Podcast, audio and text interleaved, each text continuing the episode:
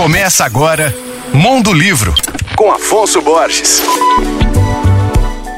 Olá, ouvintes leitores da Alvorada F M. O assunto de hoje é a obra do escritor mineiro Victor Vaewell, que foi semifinalista do Prêmio Oceanos dois mil e vinte e um com o romance Novo Mundo em Chamas, sua obra de estreia. Agora, Victor lança o seu segundo livro intitulado Guerra dos Mil Povos, um épico durante a nossa maior revolta indígena. A obra é uma ficção histórica que retrata de forma romanceada um conflito de resistência indígena ocorrido no Brasil colônia. Estou falando da Confederação dos Tamoios. Esse é o nome dado às batalhas travadas por mais de uma década entre indígenas nativos que lutavam por sua liberdade e por terras contra portugueses colonizadores. Isso aconteceu na segunda metade do século dezesseis, em plena Baía de Guanabara, no Rio de Janeiro, além de parte do litoral paulista e nas matas ao redor da então Vila de São Paulo. O livro, formado por mais de quinhentas páginas, faz uma reconstituição dos acontecimentos a partir de uma vasta pesquisa documental e da avaliação de historiadores. Guerra dos Mil Povos, de